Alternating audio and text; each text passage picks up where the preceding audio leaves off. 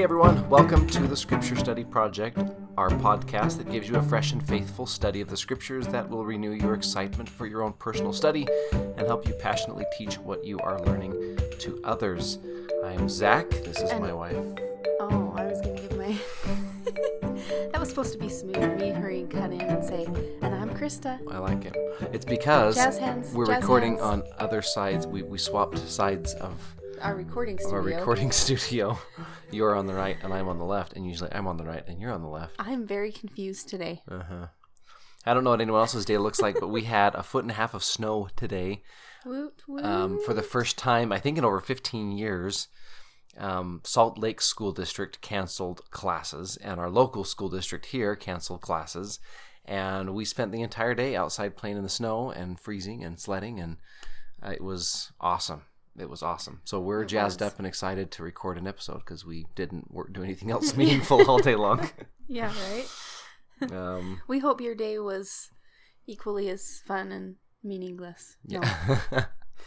um, it was very meaningful. it was very Family meaningful. time. Yeah. Anyway, Um, for our study tip this week, um, we're continuing on our study tip from last week. Last week was part one. This is part two. Last week, if you want to go back and listen to it, was all about uh, believing in your learners, whether that's your children or your Sunday school class um, or just yourself, even, believing in them as capable learners, understanding that they have God given gifts and revelations that enable them to be powerful members of your study group or of your class or whatever it is.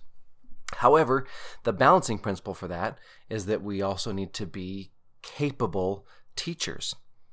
Um, I this discussion came up in uh, some of my recent school classes that I'm going through for my current degree, and and uh, there's a very hot trend right now in education that is teachers are best when they're just facilitators to student learning. They just hang back and they let the students explore and they let the students discover and do their own things and they don't really interfere that much. They just kind of watch and maybe nudge here and there.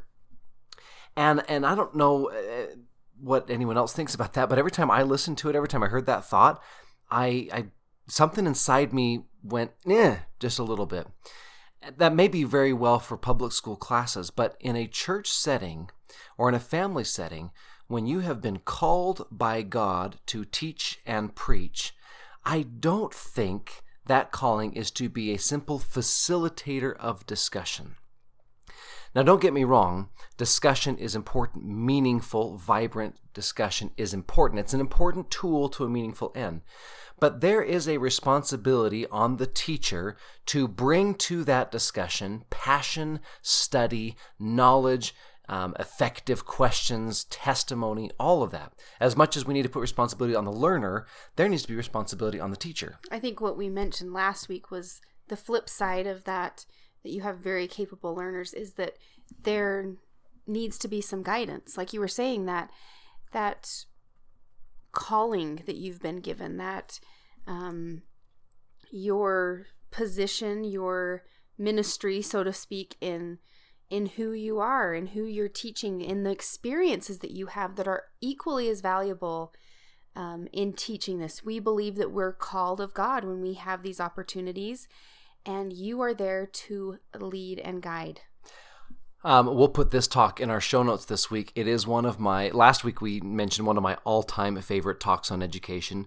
This week is another one of my all time favorite talks, not specifically about education, but on the relationship between uh, leaders of youth and youth. We've had a lot of questions on the podcast of how do I teach my my Sunday school class, my youth Sunday school class, how do I get them engaged, etc. Mostly youth. Yeah. That's probably the most And commonly asked. yeah, so if you want to talk to read, this is the one I would recommend you read and frame and study and just live because it's awesome.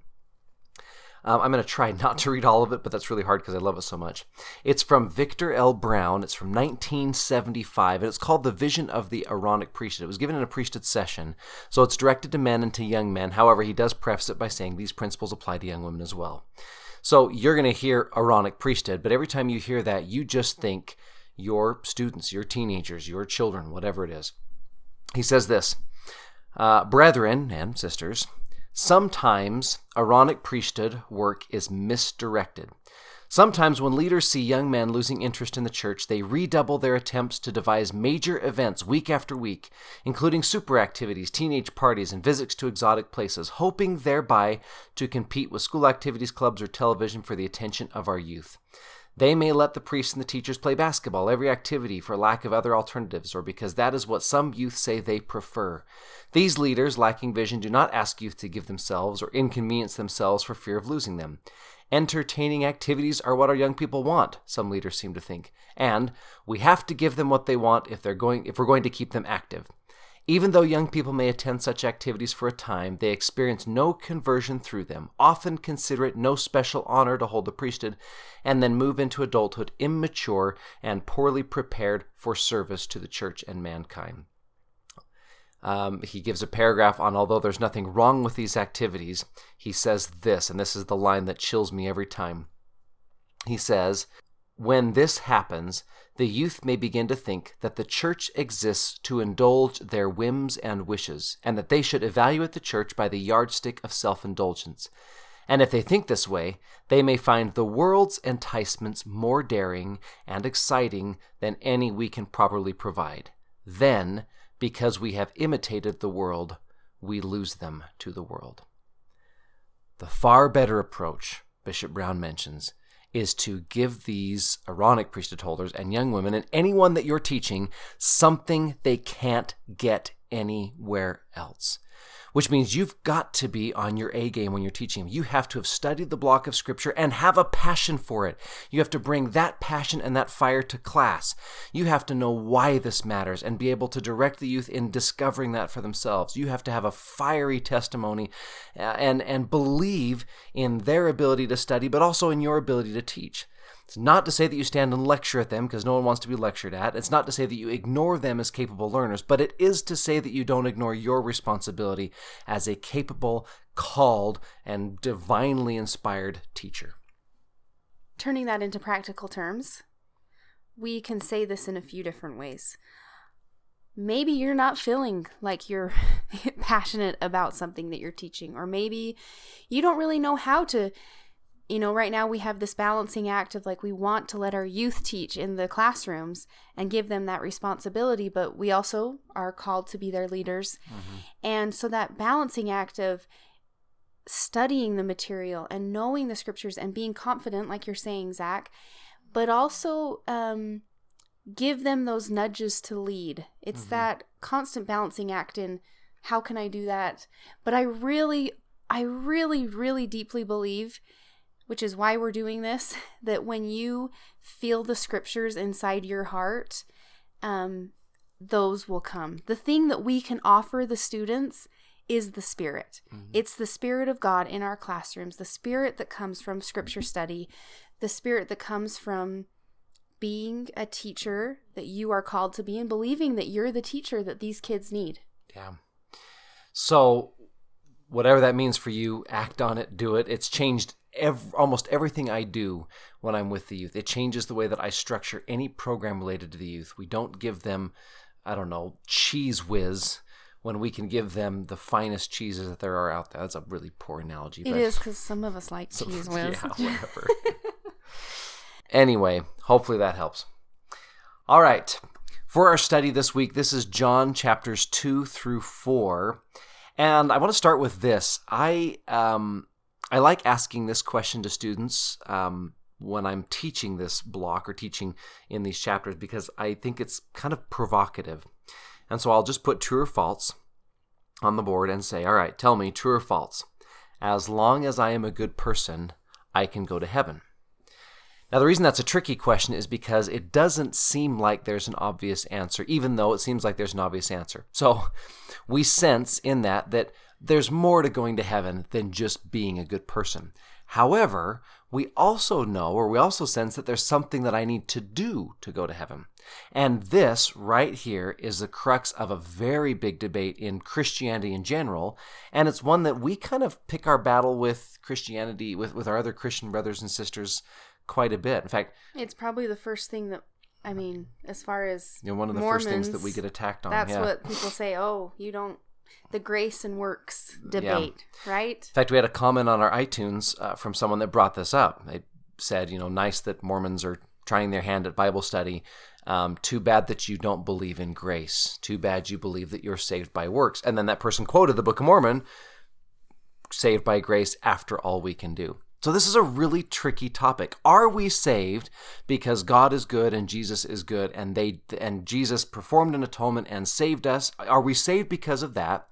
Or are we saved because we're obedient and we follow commandments and we have necessary ordinances that prepare us for, for life in the kingdom of God? And our sense is, well, it's both. But that just seems to be a really tricky question or a really tricky answer to give. Yeah. And so the study this week actually um, is able to harmonize these two ideas really well together. Um, and it does it in a way that I think makes sense and, and illustrates what those two different parts mean and how they affect, impact and affect us. Because Jesus teaches it. Yeah. yeah. that helps, right? So I'm going to dive into John chapter 3 to set this up, and then we're each uh, going to take a little portion here. So in John chapter 3, very well known story, Nicodemus comes to the Savior by night. He's a Pharisee, and he asks, uh, approaches the Savior and recognizes that he's a teacher from God. And then Jesus gives him that sermon on, unless you're born by water and born of the Spirit, you cannot enter the kingdom of God. And there's a whole long sermon that follows, which you're going to study and have an incredible experience with. But what I want to point to is just the beginning part. Nicodemus is a good man, he's a good person. In John chapter 7, he defends Jesus in front of the Sanhedrin. In John chapter 19, he anoints the body of Christ. Nicodemus is a good person. You sense that even from the first couple of verses. You you can almost this is one of those places where you can sense his personality. You can sense his sincerity.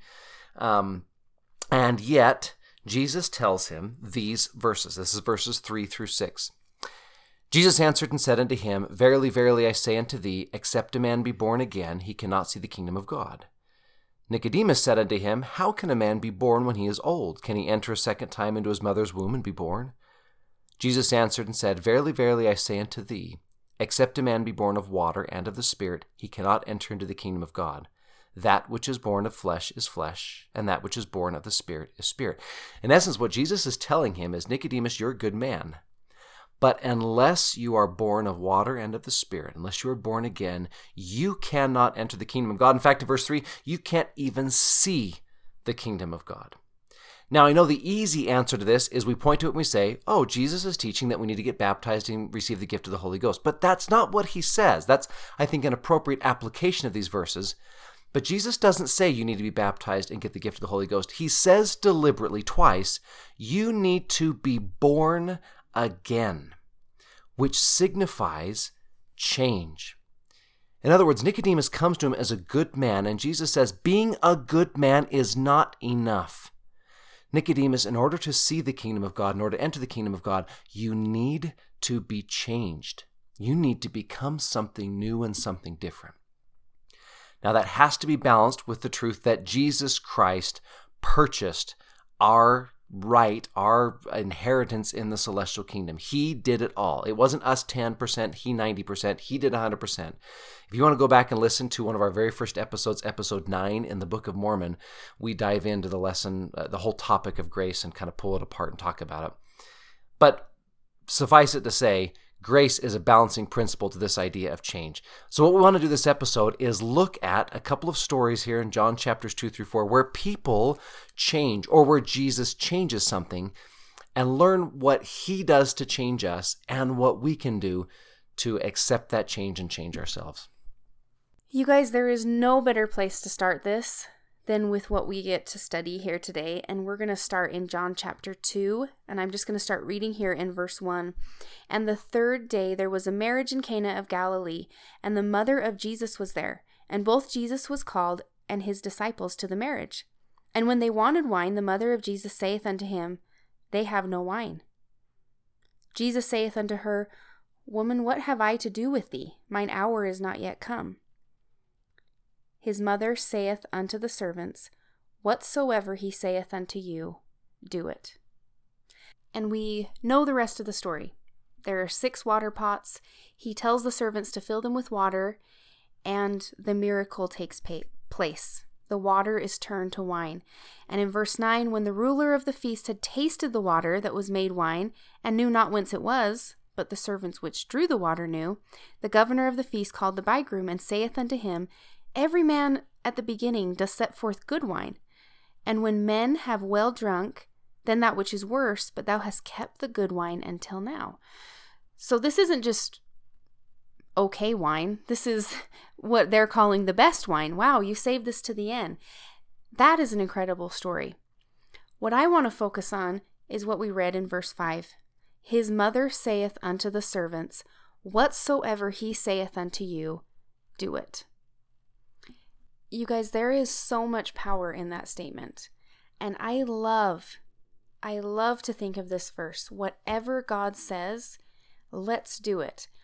I have had the experience a couple times, and one that comes to mind specifically is there was a time that I was really praying for something. I really wanted guidance in a certain direction, and I kept getting these little thoughts in my head of things that were like, I should do that, or I should write this, or whatever it was.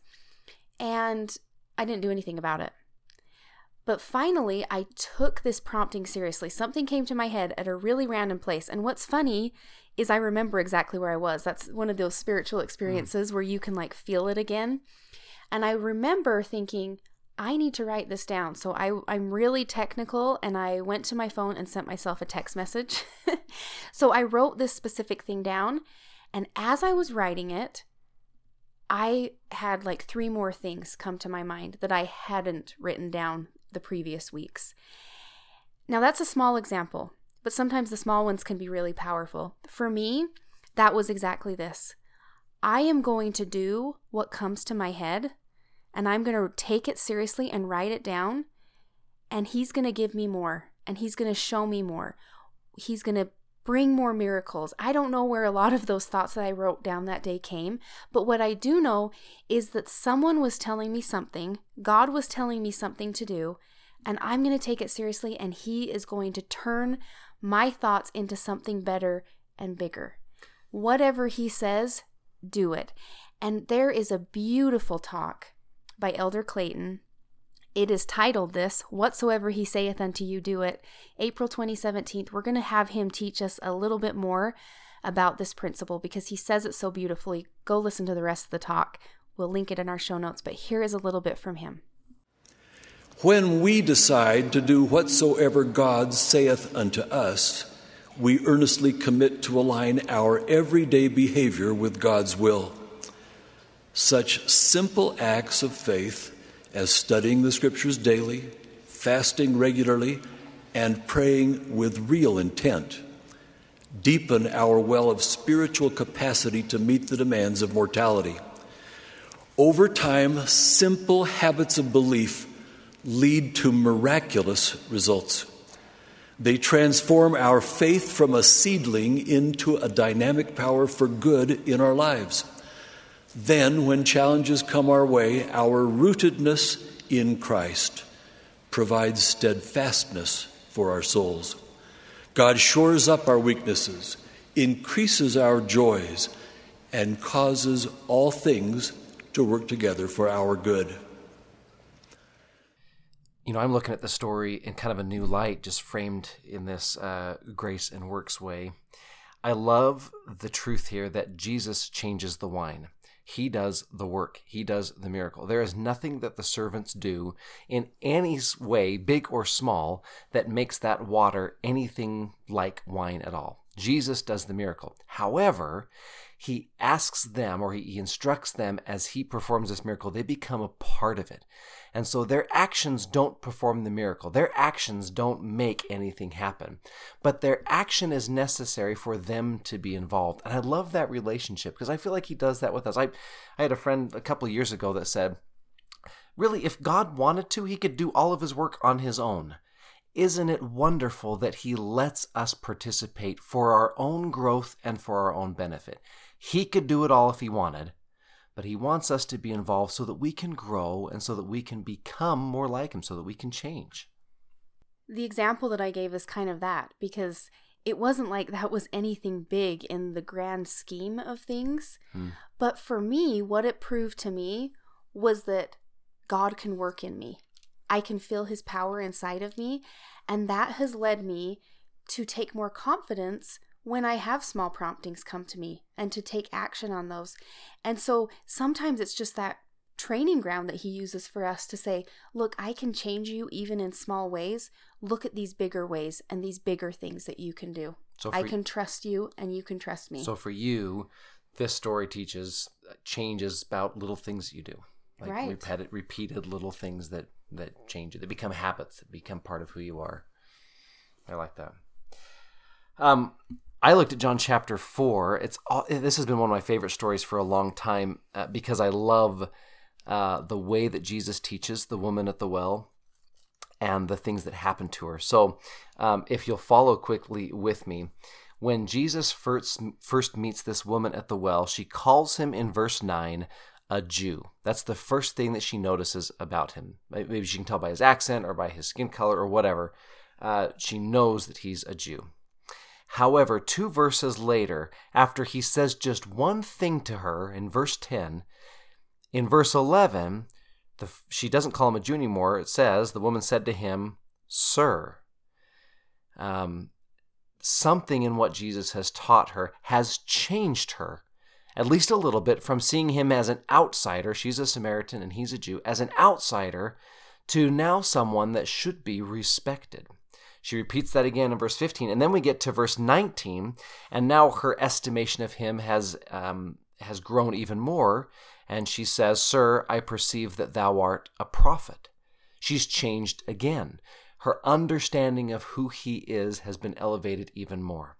Of course, the highlight of the whole story is at the end when she says, Tell me who this Messiah is that I can worship him. Jesus says, I that speak unto thee am he. And then one of my favorite verses in all of Scripture, verse 28 the woman then left her water pot, that thing that was so important to her, the thing that she was focused on, the whole point of her being there, she left behind. Talk about a change, a whole change of focus, a whole change of priorities. The woman then left her water pot and went her way into the city and said to the men, Come see a man which told me all things that ever I did. Is not this the Christ? In just 20 verses, Jesus is able to change this woman from calling him a Jew to seeing him as the Christ. And I love that because I think he does the same thing to us. He changes the way that we view him. The more that we study scriptures, the more that we build a relationship with him through service or through prayer or whatever, we start to see him not just as this Messiah or this Christ that used to be, but as our Messiah and our Christ, this one that knows everything that we've done. Um, and I think he can change, as we talked about in previous episodes, the way that we view other people and, and the way that we view ourselves. I was going to say that really relates back to some of the discussions we've had in those last two episodes of really he allows us to see who we are mm-hmm. and see ourselves in a better light. Um, I also loved in the story, I, I, focused, rightly so, on what the Savior does. Um, but I, I have never until this last time reading through focused specifically on the, what the woman does to allow this change to happen. She's very open with him and very honest about herself, her intentions, her view, her thought. There's no there's no pretense there. There's no guile there. Um, he even commends her for speaking openly to him about her husband. Bring your husband. I have no husband. He tells her, "Yeah, you don't have a husband. You've had seven men, and none of them have been your husband." And and so I, I love this this and maybe i'm reading too much into this but i just love the sense that she's honest with him. And in my experience one of the hardest things about changing is uh, becoming born again if you will um, is is being honest about my current state if I think that there's no need for change, or if I talk about there's there's no need for change, if I'm if I'm prideful about what I am, if I don't acknowledge my faults, then I'm not willing to be born again. I'm not willing to become something new if I think I'm already this. And so I, I, I think that's an important component of allowing ourselves to change and to be born again. This is a beautiful story. The story of her, that quick evolution of what happens. And the story continues she says, You read that verse, come and see a man. So she goes out and she tells everyone about this after she leaves her pot.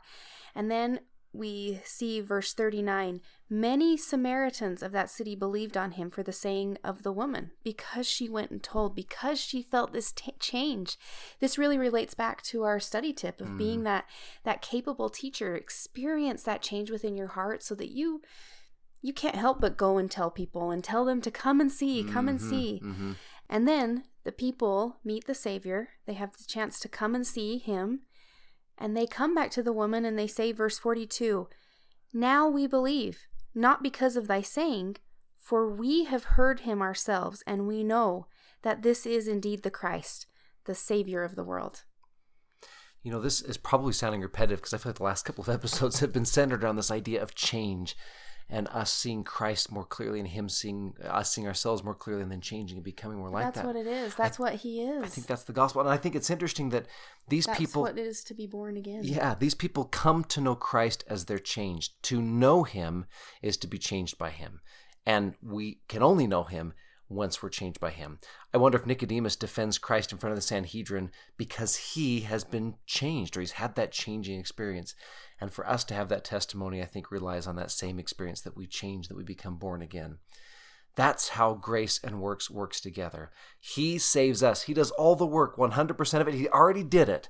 We don't do anything to earn heaven. However, because of his price that he paid, because of his sacrifice, because of everything he's done for us, he looks at us and he says, "I want you to change. I paid for you to have this chance. Now I want you to change." We want to end this episode. This last week, we had a really cool experience of having uh, Brad Wilcox come to our seminary and have a Morningside with our students. And it was awesome. The students loved it. And, and if you've ever heard Brother Wilcox speak before, you know he's just filled with passion and testimony. Well, in preparing our students for that, we played for them this little video clip from Brother Wilcox. Um, if you've listened to him talk about grace before, you know this is something he's very passionate about. And I love the way that he explains it. And so we'll end our episode with this clip, and then we'll sign off. Christ's arrangement with us is similar to a mom providing music lessons for her child. Mom pays the piano teacher. Because mom pays the debt in full, she can turn to her child and ask for something. Practice. Does the child's practice pay the piano teacher? No. Well, does the child's practice repay mom for paying the piano teacher? No. Practicing is how the child shows appreciation for mom's incredible gift. It is how he takes advantage of the amazing opportunity mom is giving him to live his life at a higher level. Mom's joy is not found in getting repaid, but in seeing her gift used, seeing her child improve. And so she continues to call for practice, practice, practice. But this practice has a different purpose than punishment or payment. Its purpose is change.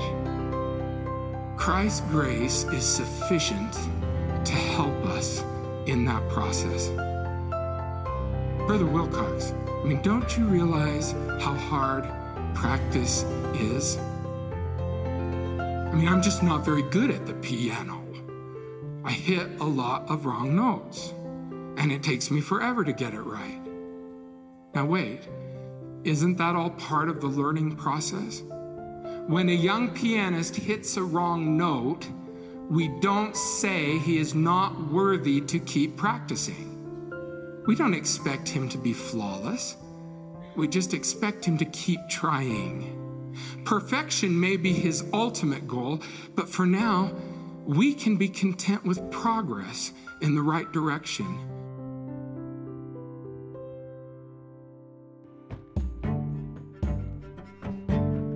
Thank you for studying with us in these awesome chapters, John chapter 2 chapters 2 through 4. We hope you enjoyed your we hope you enjoyed the study. We hope you enjoy your own study and we will be back next week.